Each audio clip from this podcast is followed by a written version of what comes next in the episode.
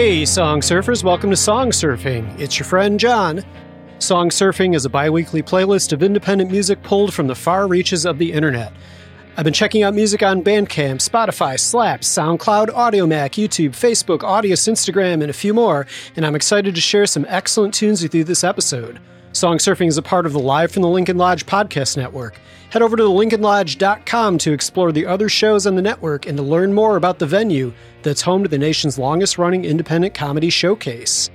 On this episode of Song Surfing, we'll hear music from Adelaide, South Australia, Pittsburgh, Pennsylvania, and Vancouver, Canada. If this is your first time checking out Song Surfing, you should know that the usual format for the show involves me playing a selection of tunes, then telling you a bit about each one. Occasionally, though, I have a guest take over as D J, and we chat about songwriting, being creative, and so on. These episodes are labeled as Song Surfing with Friends, and today I have a friend with me who I've been so excited about getting to talk to. Pete Johns is a singer-songwriter and music educator who's passionate about helping others create, record, and release their best music. Through his website and YouTube channel, Studio Live Today, Pete has shared his personal music creation journey, creating tutorial videos and hosting live shows aimed at making it simple for everyone to learn how to create music, regardless of their level of experience. Pete's own music is best described as acoustic folk rock with a gentle nod toward his grunge roots. His debut album, Selfish Aware, was released in twenty eighteen, and Pete documented the whole process of recording, mixing, mastering, and releasing through a series of videos on his YouTube channel. He's also released several E Ps and singles available on all streaming platforms or via his website, Pete Johns dot com. Hi, Pete. Welcome to Song Surfing. John, it's uh, it's an overdue pleasure, my friend. Uh, great to be here. Thanks for having me on the show. Yeah, my pleasure. I've been looking forward to it for a long time. You've been nice enough to have me on, on Studio Live Today a couple of times. Yeah, no, it's uh, it's been really great. You were a part of my creator series quite a while ago now. We learned all about you and your your creations. And, uh, of course, we've known each other quite a while through your SongSpark Facebook group, which has been a, a big motivator for myself and I know a lot of other people. So to see you continue on with this and now uh, have this amazing podcast is, is super cool. So great to be here and looking forward to chatting about some uh, cool artists here today. I appreciate that. Yeah, we got to know each other through SongSpark, and it's been cool watching your your channel grow. I think last time I checked, you have what, one hundred thousand followers or something? That's pretty incredible. Yeah, we're getting up there. Yeah, we're up to, to ninety-five thousand uh, plus in the community now, which is kind of mind-blowing. So uh, I didn't really think there'd be so many people that were like me and that wanted to create the, their own music and, and would, would listen to what I had to say about it. But yeah, it's su- super humbling, and I'm, I'm, I feel very lucky to have a great community around me. Well, I think you're a great educator. You have a knack for breaking things down and explaining things in a clear and concise way. And you're also just really personable. It's fun to watch your videos. It's fun to check in on the live streams and hang out with our friend Pete for a little while. Yeah, no, thank you. And yeah, look, look, coming from you, John, as a, as an educator yourself, that's a, that's a good compliment. And uh, yeah, I do like that because the, the best compliments that I get are when people are like, ah, hanging out with you is just like, yeah, I'm just like I'm hanging out with a friend, or as we say it is here in Australia, hanging out with a mate and just talking about music. And that's exactly the, the vibe that I want to that want to bring to the channel. Awesome. How did you get started in music? So like most people, uh, music was a big thing around the family. So my parents had music playing all the time. My brother and sister were heavily into music. Uh, I went through the the phases of learning different instruments early on. So I dabbled in piano, in viola, in uh, in the clarinet, which I was awful at. Uh, never got the hang of any of those. And I must admit, I fell away from music around the uh, around the, the time of, of formal training. It really just didn't gel with me. Back in the eighties and sort of early nineties, music teachers probably weren't as cool as, as folks like you are these days, John, where the, it was all about the theory and it was all about doing things by the book. And I wasn't a by the book learner, and, and there wasn't a lot of flexibility then. So kind of took a few years off. But then uh, my brother got a guitar and he got heavily into uh, playing guitar. And uh, he would, uh, I would like, oh, I, I would like to try that. So when he would sneak out, when he would go out as like a teenager, I'd sneak into his room and grab his guitar and just started teaching myself how to play guitar very quietly on a little practice amp. So that kind of got me back. back into the, the music world. And then uh, it was the mid-nineties by that point. So I uh, formed a three-piece grunge band because y- you had to. It was actually the law back in nineteen ninety-five to form a three-piece grunge band. And we wanted to be Nirvana or Pearl Jam or whoever the band of the day was. Uh, started sort of playing and, and wanted to wanted to create music. And we, we recorded a couple of demos, played a few gigs. And then I, I think like most people, life kind of gets in the way a little bit. So you have the, the, the mortgage, the job, the, the family, and all the commitments that, that kind of pull you away from music. And I, I definitely found that that happened with me.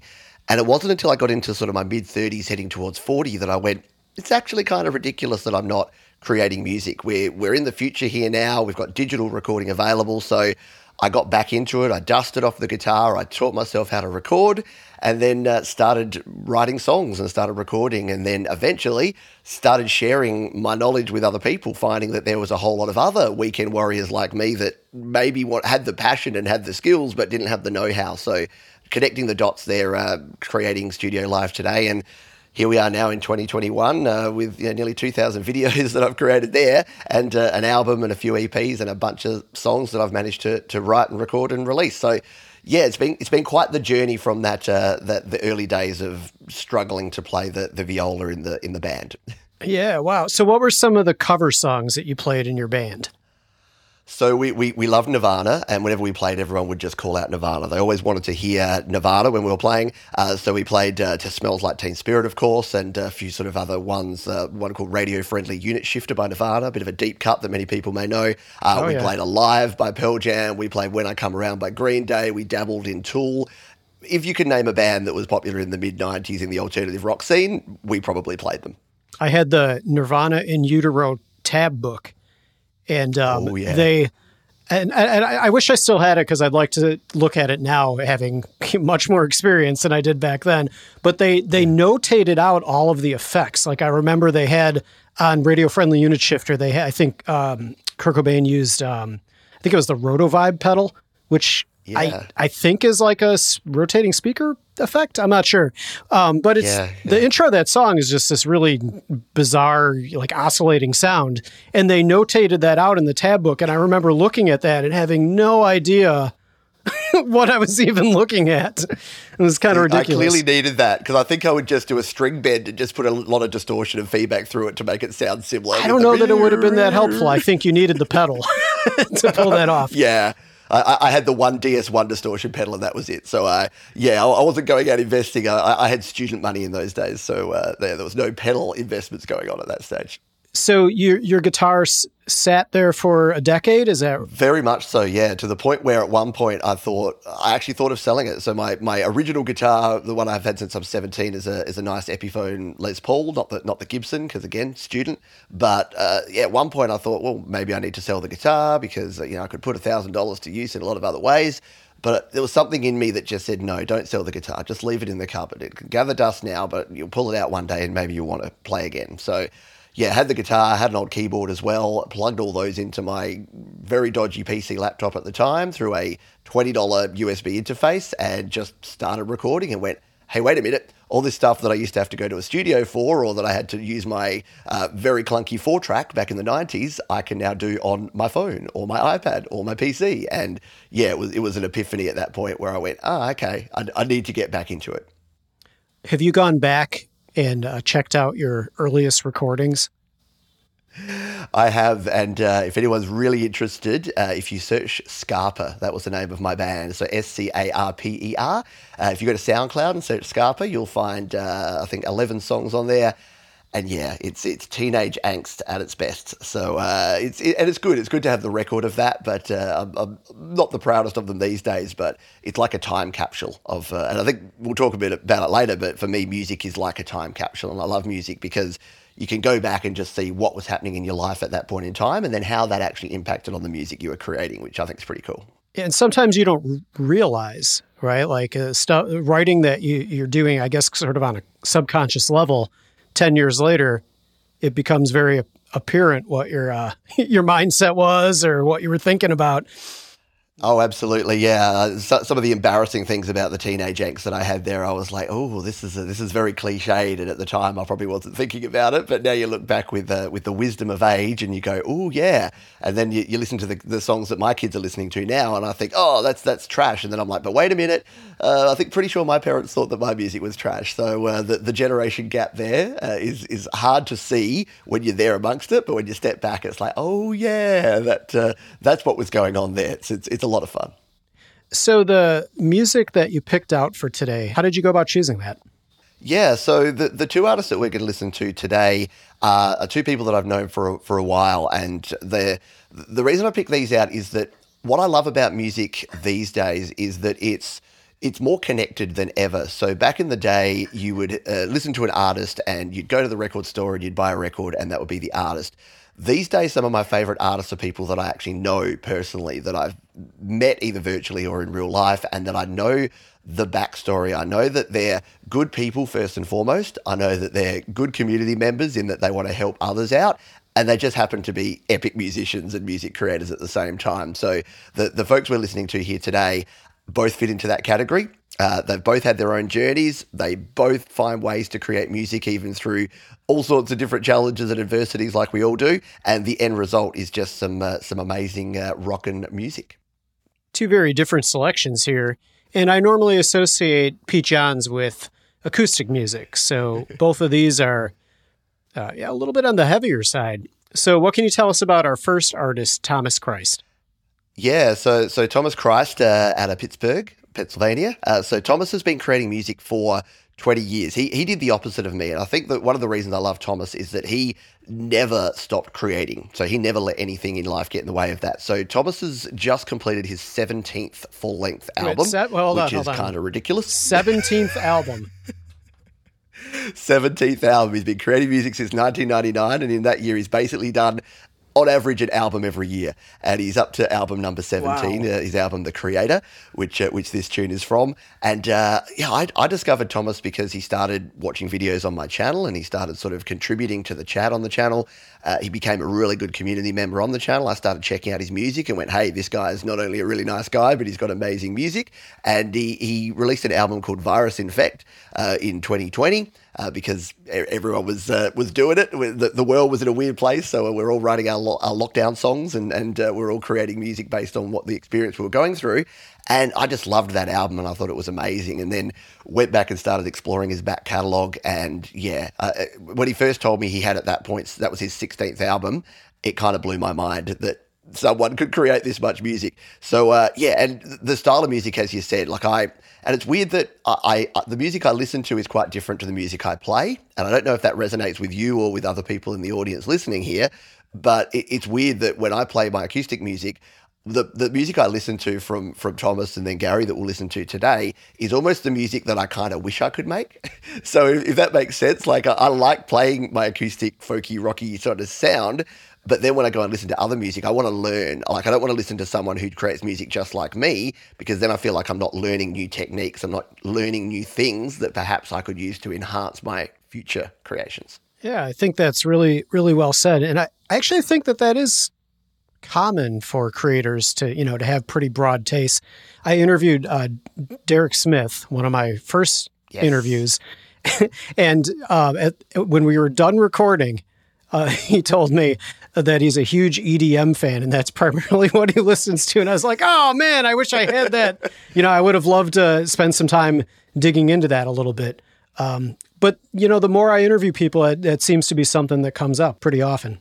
Yeah, I've, I've I've found the same sort of thing. You, you just don't know what people are into, and, and some of the biggest metalheads have uh, have messaged me privately and said, your song Anxiety really speaks to me. And I'm like, you like that song? That's like so mellow and just laid back. I thought you'd be into more of the, the rock and stuff. But yeah, you just never know. And and again, what, what people create is not necessarily all, all that they're into. And I know it's been interesting. I'm listening to the podcast, and uh, a few folks that I know, John Silvers and Derek Smith and Glenn Clark, uh, a few of your other guests. Um, yeah, I, I know them and their music that they create. But then when we chat music, it's amazing to find out that the, the diversity of music that they're actually into is quite different from, from what they produce, or what you'd assume that they would like based on what they produce.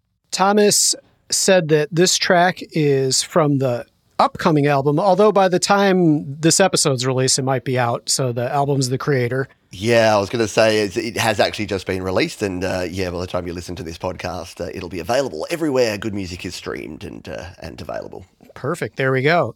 He said the track is the album's mission statement, and I, I love that the album has a mission statement.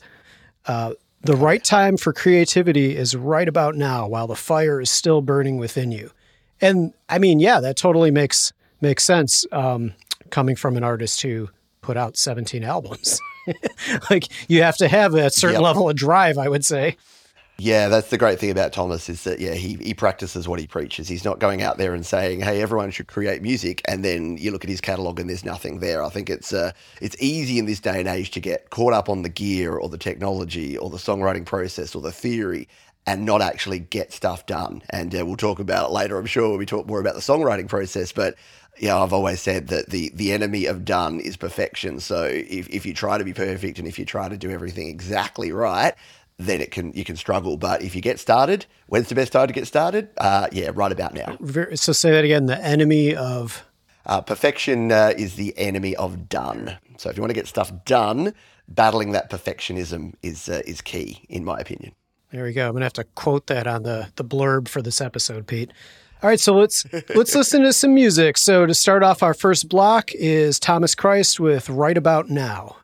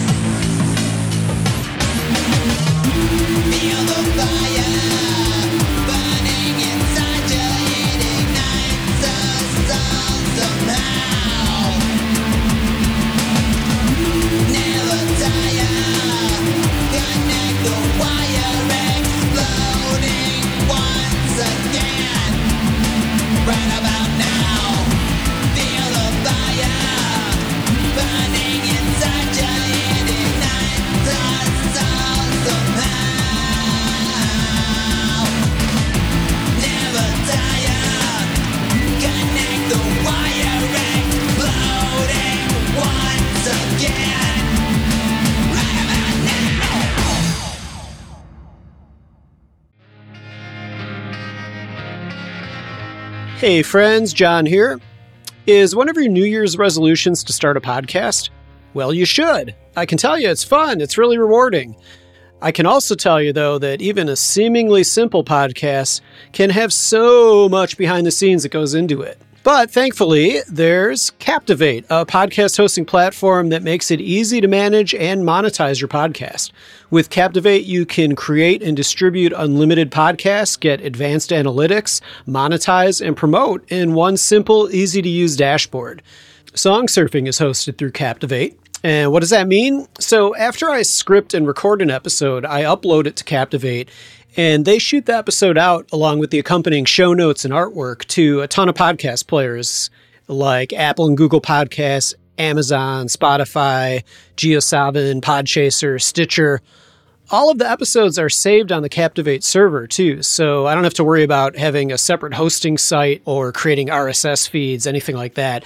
They also provide multiple ways to share the episodes, so I haven't needed to futz around with creating smart links, and their player app for WordPress was super simple to add to song surfing podcast dot com, and it works great. Other perks include a free website, a dynamic ads platform, and incredible customer service, like seriously incredible customer service. I think that last piece alone makes Captivate stand out from the rest. Try it out for yourself because they're running a special seven-day free trial, and be sure to click the referral link that's in the show notes. Okay, back to the music.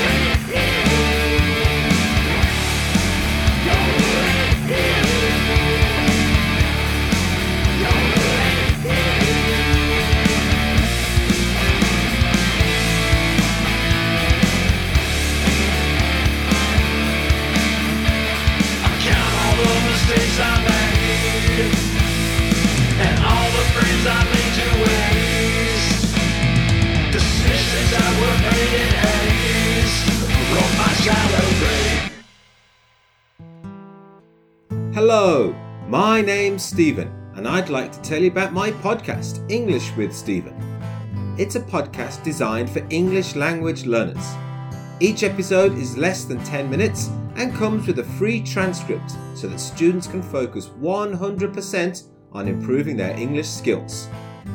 The podcast is packed with tips for learning, stories about vocabulary, and reasons why English is the way it is. You can find the podcast on my site, english with stephen dot com, or on your favourite podcast app.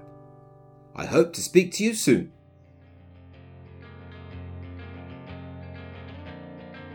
All right, and then um, I'll play the two songs, so Thomas and Gary, and, the, and yep. then I'll bring us back in. Cool, just gonna have a big drink of water to get.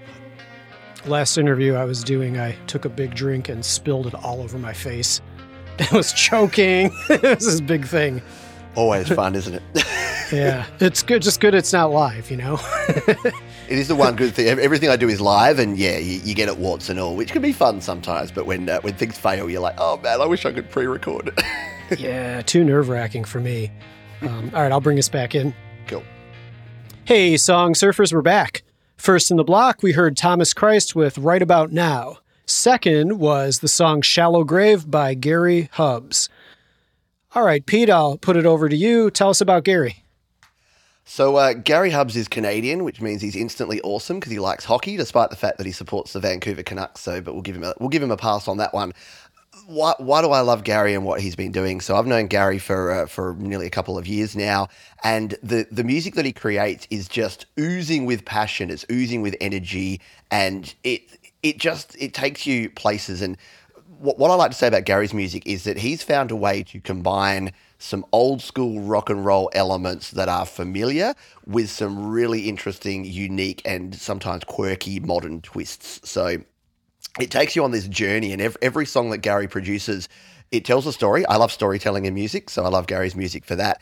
And just the way that he captures the the energy in his music is amazing. And if you if you go over to Gary's YouTube channel, you'll see what I mean, because the way the videos he produces, he puts a lot of work into the audio, and he creates amazing audio, but the videos he produces that goes along with them are equally as epic. So it, it is worth actually going and checking those out. And Gary Gary kind of followed a similar process to me in that he he was an old school, played in bands, played bass guitar, knows how to play guitar and drums, but same as same as a lot of us, weekend warrior, because you got the family, you got the job, you got the bills to pay.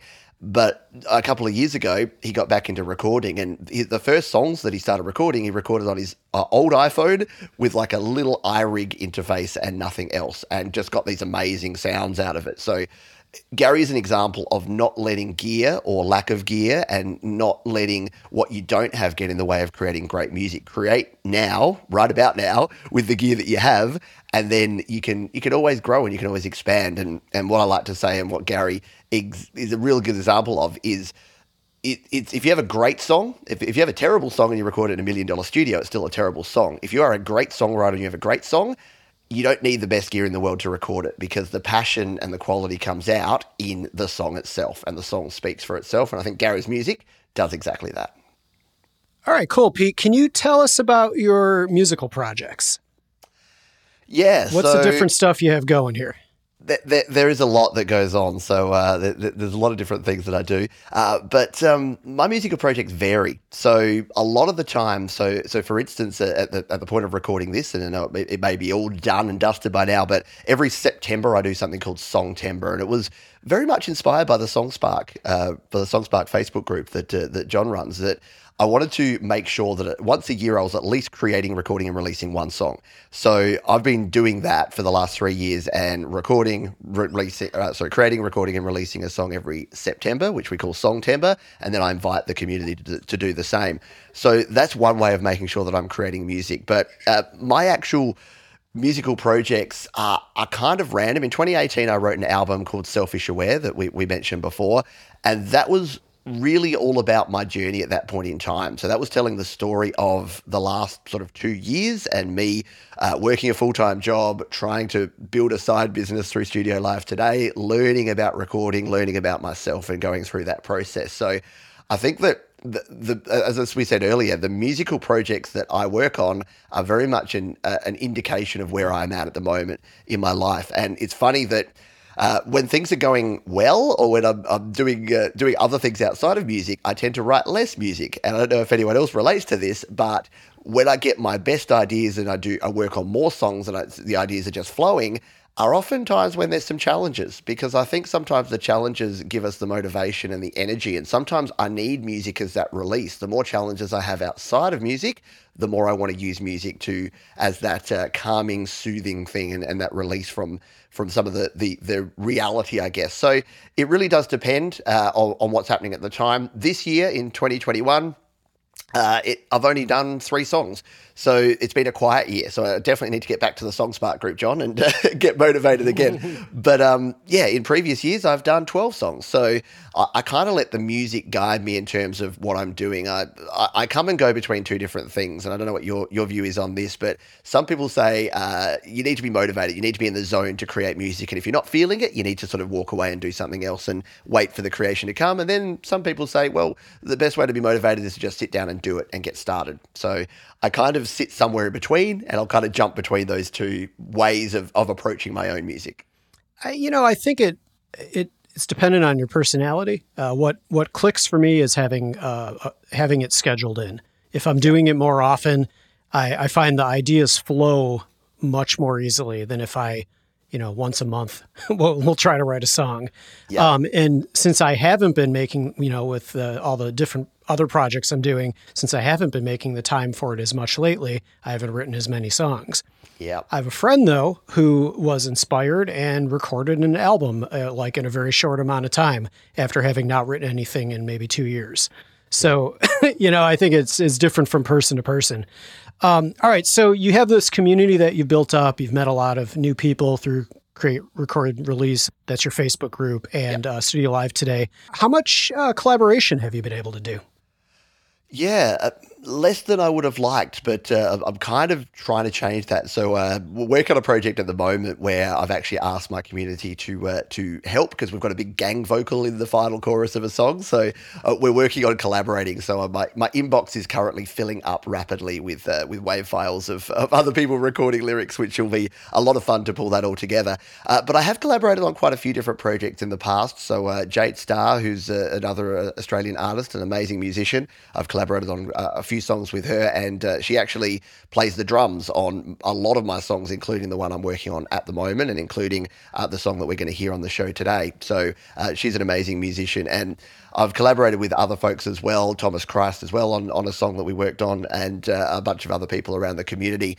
But I guess, and again, it all comes down to the timing of it, but I love the fact that on the in the Create Record Facebook group, we do have a lot of more collaborations going on. So even the ones that I'm not involved with, I kind of consider myself the matchmaker these days. So someone will share some music and I'll hear it. And, and the, the best story of this is, so Brian Bigler and Ron Ward, who are two uh, two artists that are, you're probably aware of, they, they've got a band called Saigon Slick and the Boston Bard. And they met because uh, Brian laid down a Pink Floyd track and said, hey, I'm looking for someone to sing some Floyd vocals on this. And then I'm like, hey, I know this guy Ron Ward over in uh, in Ho Chi Minh City. He would be amazing for this. And uh, Ron connects with Brian, and you know, two years later, they've recorded and released twenty plus songs. So yeah. Those sort of stories just really inspire me, because I think that we live in the age where it doesn't have to be the, the guy down the street with the drum kit that plays in your band. It can be the guy two thousand miles away in a different country that you can collaborate with and that you can share your music with. So how do you go about writing a song? Do you have a consistent process, or is it different each song? It is, uh, it, it's similar but different. So my uh, that's the way I sort of put it. So I will generally start with a hook or a chord progression. So because I'm a guitarist and that's my main instrument, I'll sit down with the acoustic guitar and noodle. And most most guitarists know what I'm talking about. You'll just sit there noodling, and then you'll occasionally go, oh, that sounds new. That sounds different. Uh, is that someone else's song? Am I just playing a song that I forgot that I am actually playing a cover of? And when you finally work out, oh, no, it's not something that's exactly a copy of something else, then uh, then that kind of becomes the spark for the song. So, um, I mean, and we'll get to advice in a minute, but my advice is, always be recording, A B R, always have something that you can record. And we're we're in the smartphone revolution here, so just grab your camera or your voice recorder app or something to grab your ideas. So I've just got I've got uh, upwards of one hundred ideas just sitting in my voice recorder. So I'll I'll never not have a song to write, John, because there's always an idea I can go back to from two years ago that I've forgotten about now. So that's sort of phase one. And then the next thing I usually do is build out the structure, because I'm not quite as structured as you, John, but I do like a lot of structure in my life, so I like to get an idea of what the arrangement's going to be like. Are we going to go intro, verse, chorus, pre-chorus, chorus? Like what, what is that actually going to look like? And then sort of flesh it out. Go to a usually a scratch guitar and vocal, because again, most of my stuff is based around a guitar chord progression and a vocal. But at that point, probably the most interesting or different thing is that vocals almost never come first and vocals almost always come last. So I work on the fact that I get the music happening and I get the the chord progression, I get the the ideas of the melody, but the first take of almost every vocal I ever do is do-do-dos and da-da-das and hum-hum-hum. So I've never got the words. I work, I would rather get the cadence and the rhythm and the melody worked out and not worry about what the words are, fill out all of that, and then go back and basically write lyrics, write a poem to the music. So very rarely have I ever, I'm not a poet, so I'm not a someone who sits down and writes prose or poetry. I will write the music and then the words kind of need to fit around the music, if that makes sense. And so then you do a bit of editing to make the words and the rhythm work together. Yeah, absolutely. And I think it came from early on, I tried to do it the other way, and I would try to just smush in phrases into musical passages that just didn't make sense. So I learnt early on that it is so much easier to know how many syllables you need in that word and then find the right word rather than get the five-syllable word, try to fit it into a three-syllable phrase, and then you end up like uh, like Anthony Kiedis in Red Hot Chili Peppers trying to cram in too many words in too small a phrase. A- as I'm, you know, uh, criticising a Grammy Award-winning artist for, for their songwriting ability. So do you have um, like a pretty fully formed arrangement by the time you're adding vocals, or is that still being developed too? Yeah, it, most of the time the arrangement sort of is already there when I'm when I'm doing the vocals, but sometimes it, it, it'll change. And I think that's the beautiful part. Like th- there's two things here. There's being digital, we can make changes and we can change decisions. So an example is that I had the arrangement for this current song I'm working on complete, and then I realized that coming into the final chorus, I really wanted one extra bar of just silence. I wanted a complete stop. I wanted all the bands to stop, just create that blank space, and then kick back in for that final chorus. But my arrangement didn't have it there. So uh, I, I thought back to the tape days at that point, and I'm like, man, if you were on tape, you just wouldn't bother. There's no way you would bother if you had other tracks recorded, putting in that one bar. But the beauty of the digital world is I was like, uh, insert section, one bar, add it. And then I just had the, exactly what I needed. So then I did have to go back and slightly tweak the arrangement of a couple of the tracks just to make sure it now fit with that extra bar in there. But yeah, for the most part, probably eighty to ninety percent of the arrangement is all done and doesn't change from the point where I have a scratch guitar and vocal. And then it's just if, if the song needs it, I might make a small change. So let's talk a little bit about the experience YouTubing. Um, yeah, as I said, it's been it's been fun to watch your show grow and watch you develop. But I also kind of feel like, and maybe I need to rewatch those earliest videos again. I don't know, but I, I kind of feel like you you like came into it almost fully formed. I don't know if you feel that way.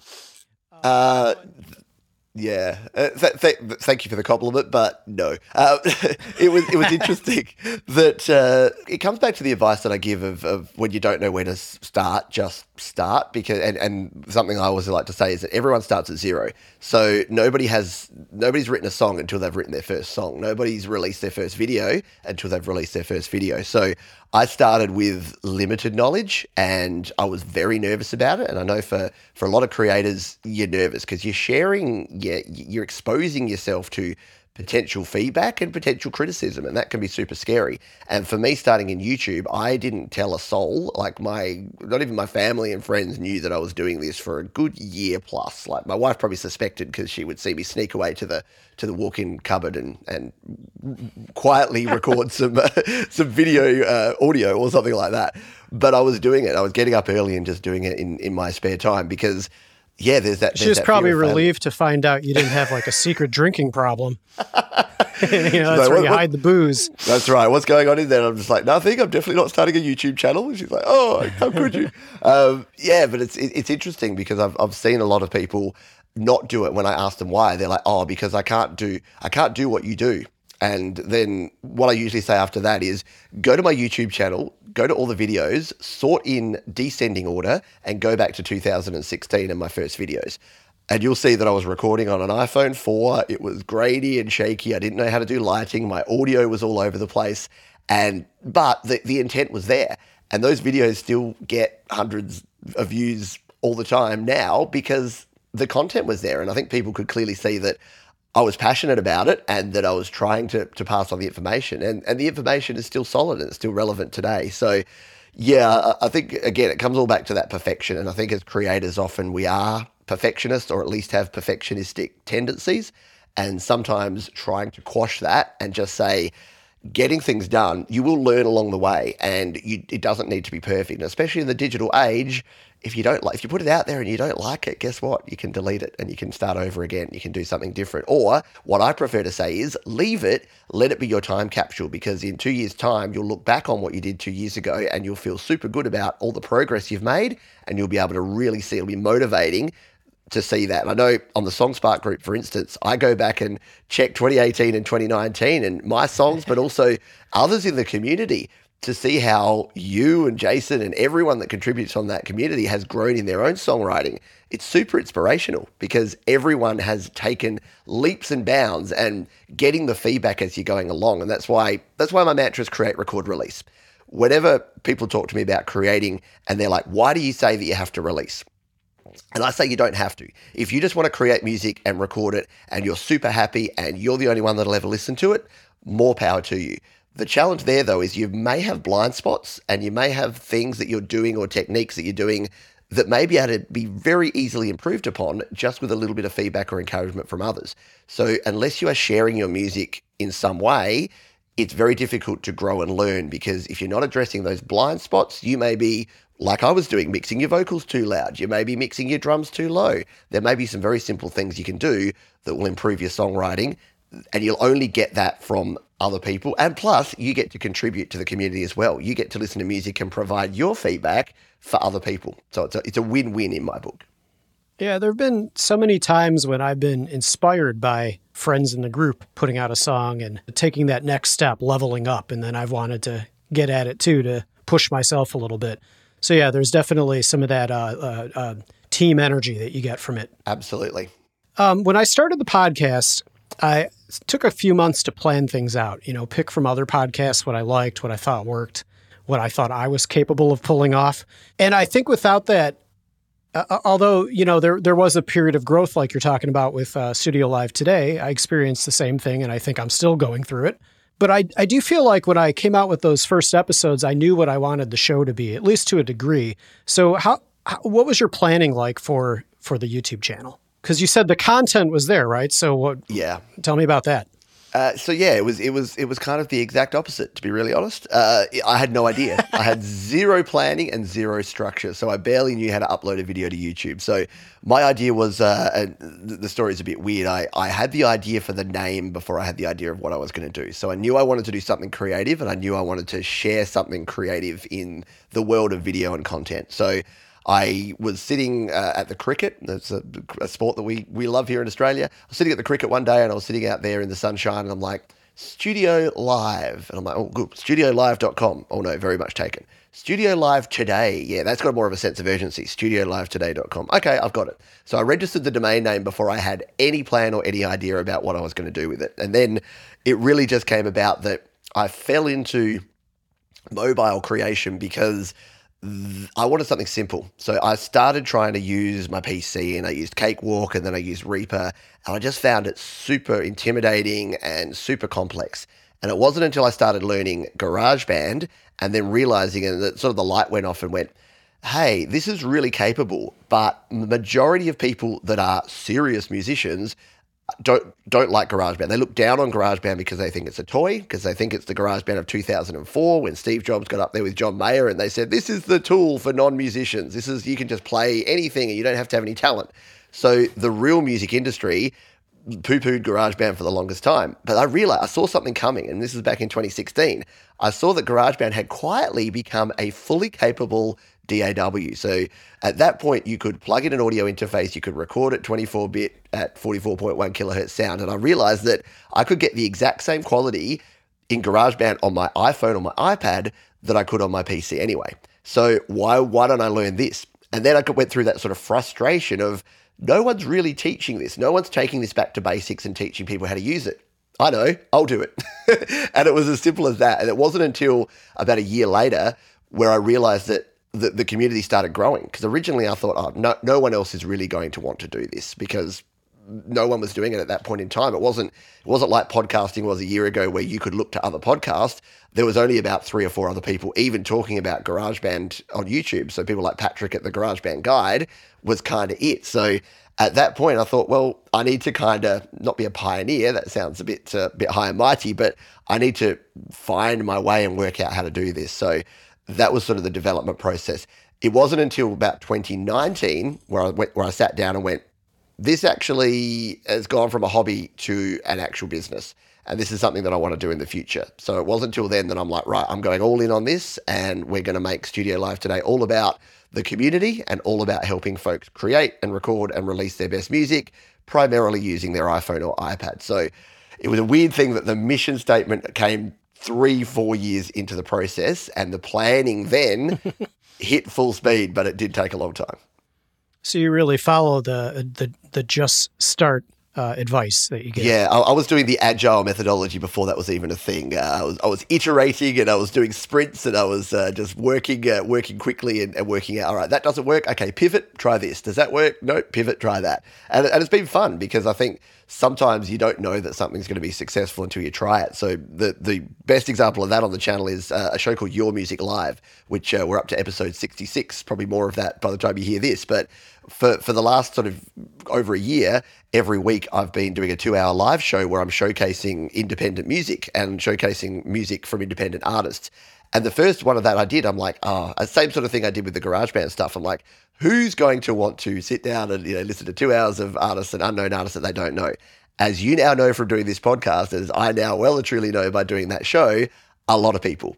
Not only do people want to have their music heard, but they want to hear other people's music because that is the best way to learn. Like you said, when you started the podcast, what do you do? You study other podcasts and you learn what works for them and what you can implement into your podcast to make it the best. What do people do in independent music? Listen to other indie artists because that's the best way to learn. Oh, I never thought of making a song like that, or I wonder how they did that technique. And then you reach out to them, and then that's where the community grows, and that's where we are all rising together and making better music uh, through the, the communities that we formed, which is awesome. We were talking about just how scary it, I think doing a YouTube show would be and being live. You know, I love that I can edit out any embarrassing stuff that I do or say. Um, so have you had any embarrassing uh, moments while streaming? Yeah, look, there's, there's been a few. No, nothing colossal. I think you, you talked about spilling things, so I've definitely I've, I've poured half a glass of water on my mixer halfway through a live show. That was a oh, that was my. a fun one. Uh, we we had to quickly recover from that. I've had my computer completely crash during the middle of a live stream, so that that's always a, a challenge to try and recover from. Uh, yeah, I've had audio cutouts. I've had uh, children walk into the background. I, I think. It's all good. Like I, it's taught me to be pretty relaxed about things these days because I think, again, quite often as creators, we not to not to completely just generalize, but often creative types can be quite intense, and we can be overthinkers, and we can worry a lot. We can worry about things. We can we can get pre-worried about things that aren't even happening yet. So I think for that, it's actually helped me be more relaxed because if you can do a show and if you can just manage when things go wrong and not get worried about it and not get anxious about it, it's it's a good thing. And the more you do it, it's like a, it's muscle memory. And I talk about sort of this uh, in the channel because I think music creation, you know, there's the technical side, and you'd know this from from teaching and from from uh, from the education side. There's the technical stuff and there's the hands-on practical stuff, but then there's the mindset. And I think not a lot of folks think about the mindset side of this sort of thing. And I look at mindset as being like a balloon uh, and your your area of comfort of doing things, so of doing live things and of doing podcasts and of releasing music and of doing YouTube videos is like a balloon that if you blow up that balloon too quickly, you get to the point where it bursts, and that's where your anxiety takes over and you just shut down. You're like, right, I'm not doing that anymore. But if, like a balloon, the, the strongest balloons are where you blow it up and then you let a little air out, and then you blow it up and then you let a little air out. So you, you're just constantly pushing out at that outer barrier of your comfort zone and then just taking a little step back. And what you realize is after a, a while, after you've done it twenty, fifty, one hundred times, you've got this really big, strong balloon that's come from this tiny little uh, thing that you started with. So that's my advice to people. You don't have to boil the ocean. Don't do everything at once, but just find a way each day or each week or wh- however long, you, whatever you're creating, to do something that just scares you a little bit. That's just that little bit outside your comfort zone. And then you'll find that a year later, you look back and you're like, why was I even worried about hitting that go live button? Why was I worried about pressing submit on that song? Because it really doesn't matter. Once you realize that the worst things that could happen will happen and you'll survive, you'll get up the next day and come back and create again. That really gives you that reassurance and that confidence that everything's going to be okay. Songwriting, you've already given us some some good tips. Do you have any other uh, bits of advice that you'd like to offer? Yeah, so in terms of songwriting, I think we've we've covered it off quite a bit here. And the number one thing is that when you don't know where to start, just start. So I the, the, the one tip that I use whenever anyone says, I got writer's block, I got creator's block, I can't actually get anything done. I'll say I, I borrowed something from the corporate world called speed thinking, which is where you put sixty seconds on a timer and you grab a pen and paper, or you grab a notepad, or you grab your iPhone, and in sixty seconds, you come up with as many ideas about a concept as you possibly can. So if you're looking to write a song, you might go, I want to write a song about, you look around your room, about curtains. So you press the timer and you go, right, curtains. Oh, it's curtains for you. Oh, the end of the world. Oh, that could be that could be drama. What what would that mean? It could be the apocalypse. Maybe aliens are coming. So in sixty seconds, you could go from curtains to some weird concept. And the, the good thing about that is uh, you, you're using your unfiltered brain. Because a lot of us, when you sit down to try and create, you're like, okay, creating and go.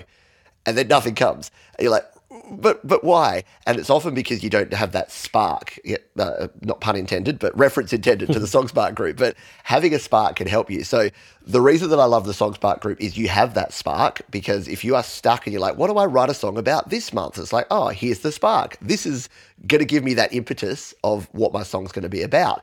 And I think you can do that yourself just by different things. The other thing that I, I recommend and that I talk about is have your voice recorder. But my voice recorder is not just about songs, like not just lyrics, or it's not just chord progressions or hooks. It's also concepts, because I'll be walking around. I do a lot of walking and I do a lot of people watching. So I'll be walking around and I'll be, be noticing things, and then my mind will start wandering and I'll start putting this picture together of a story. So I'll see some, I'll see two people, and it'll be like a, a father and a son, and they'll be like kicking a football, and then they'll walk over and have a conversation, and I'll go in my head, and I think a lot of us do this. I'll think, I wonder what their backstory is. I wonder what their life is like. I wonder what they're out here doing. I wonder what that. So if you've got those, grab your voice recorder and say, uh, just talk into it. Just go, father and son kicking a football. The son is uh, worried because he's not popular at school. The dad is providing advice from his past. Something like that. And that becomes a song, because that can then spark you. You'll get back and you'll be like, oh yeah, that's right. I had that thing. And that mental image and that idea then becomes a whole concept that you can put into a song. So I guess my advice from that is use your life experience. Use what's happening in the real world. But don't be afraid to just take down notes, because you will forget. Our brains are not designed to hold massive amounts of stuff. You will forget it. So make a note of it so you can come back to it later. A lot of good stuff here, Pete. Uh, when's your book coming out? I have joked that uh, that one day I will write, create, record, release the book. Uh, so uh, yeah, ne- never say never. So I, th- I think what you need to do is buy a domain for it, like you did with Studio Live Today, and then you'll have no choice. Uh, I do own create record release dot com, John, so uh, it's probably coming. At the moment, it just directs you straight to the Facebook group. Uh, but uh, yes, maybe in the future, it'll direct you to the book. There we go, man. If if you need uh, need someone to write the foreword, I'm here for you. Love it. So we're going to be listening to one of your songs uh, to close things out, uh, New Beginning. What can you tell us about it? So New Beginning was my Songtember twenty twenty song. Now, uh, for those, well, I don't even have to say this, but uh, September twenty twenty was obviously a fairly interesting time for everyone in the world for a number of different no, I don't reasons. Remember it. yeah, it's just yeah. It's all a blur. It doesn't ring a bell. so, uh, so New Beginning uh, was interesting for me. So, um, uh, the, the the the the impetus for this song was the fact that this was a lecture to myself. So this was me telling myself that uh, that things are going to be okay, because at that point in time, uh, March, so to give you the, the backstory, March twenty twenty, me and my family were on a cruise of all things. So we were, we were still in Australia, but we were cruising down to Tasmania. Uh, and then a whole bunch of stuff happened and the cruise was turned around and we came back and came into our homes and, and sat in here. And uh, like most of the world, we kind of shut down for a couple of months. So uh, that, that was interesting. At that time, I was also working a full-time job and doing YouTube pretty much full-time. I was putting forty hours a week in at work and doing at least forty hours a week with YouTube. So I was I was not burnt out, but I was I was pretty on edge in terms of what I wanted to do. At that exact same time, because of the situations in the world, uh, I, I saw the writing on the wall that um, I probably wouldn't have a full-time job for a very much longer, because uh, there was some things that were happening within the, the, the workplace that I was working in full-time in my day job. So the new beginning was really just about me saying out loud, and, and I think this is why music is so cool, because I was able to express what I was feeling and kind of give myself a good talking to in this song to say, there's a new beginning, it's ready if you want it, all you got to do is open up uh, your mind. So I think I was on the edge there of going, hey, you know, there is the there is the safety blanket of living in the corporate world, and I've got two options here. I was at a I was at a crossroad. I've got option number one, which is you, you're being made redundant from this job. You need to go out to the corporate world and find another nine to five corporate job that you're probably going to do that you're not going to hate, but you're not going to love. Or guess what? Is is this the universe giving you an option, or whatever deity of choice you have, giving you the opportunity to say, Pete, you've got an opportunity here to to do something different. So I took path B, which was, let's give this creation thing a go. So it, it's really good to look back on this, because September last year, twenty twenty, the thirtieth of September was the day I released this song, and it was also the last day I wor- worked a corporate job. So uh, here we are a, a year later, and uh, Studio Live Today is my full-time gig, and uh, this song is kind of my swan song to uh, to farewell the corporate world. Wow, that's amazing. So, all right, where what are all your sites? Where should people go? So the easiest way to go is to studio live today dot com. That will take you straight in, and from there you can follow me on all the different social places. You can check out my music online, and you can, of course, jump over to the YouTube channel and uh, find all of the tutorials and live shows and all the other things we do there. And if you are a creator and you want to join a community of a thousand plus other creators, then head to create record release dot com. That'll take you straight to the Create Record Release Facebook group. And then on, on studio live today dot com, you also have some uh, instructional things, don't you? I mean, I know you have your whole, on the YouTube channel, your the whole um, instructional series, but aren't there some um, guides and things like that? Yeah, there are. So there's a lot of resources that I've put in there just for creators. So there's my studio gear guide. So if you're setting up your own home studio or you're looking to get into mobile recording, you can check out the gear guide there.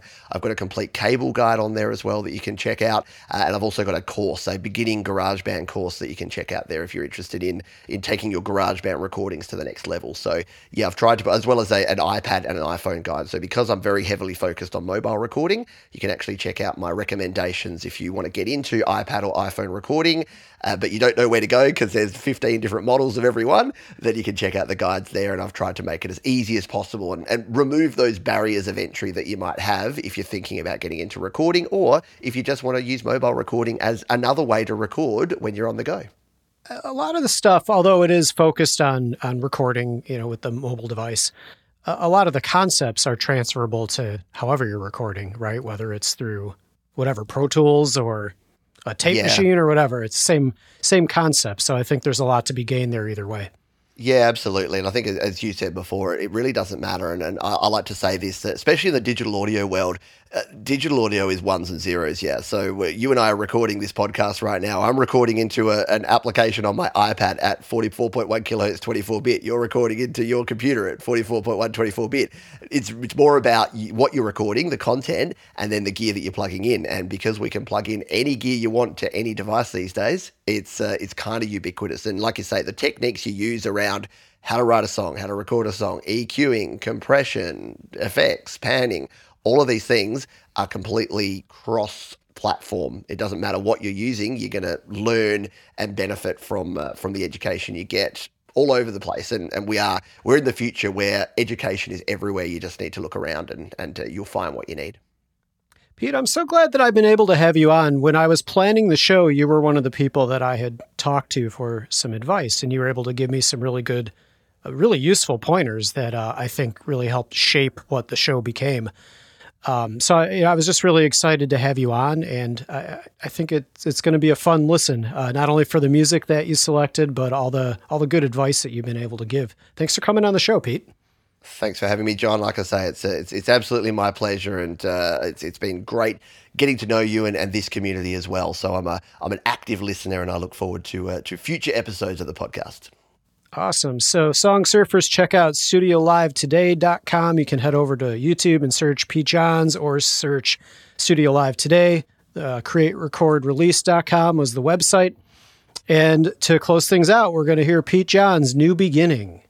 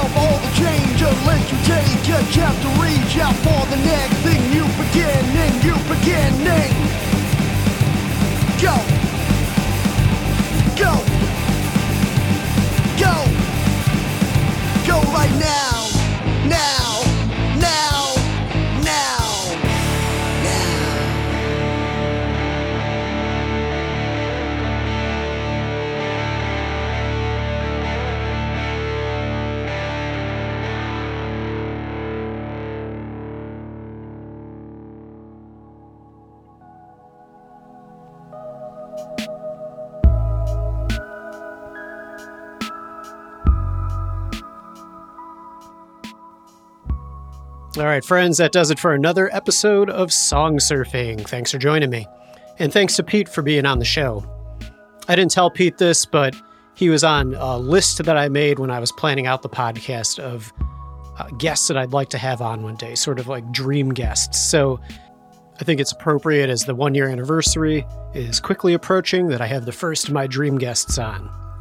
Need to start working on having Lid Shaw next of the Recording Studio Rockstars podcast, maybe eventually Jesse Thorne, and then Mark Maron, and then Jack White.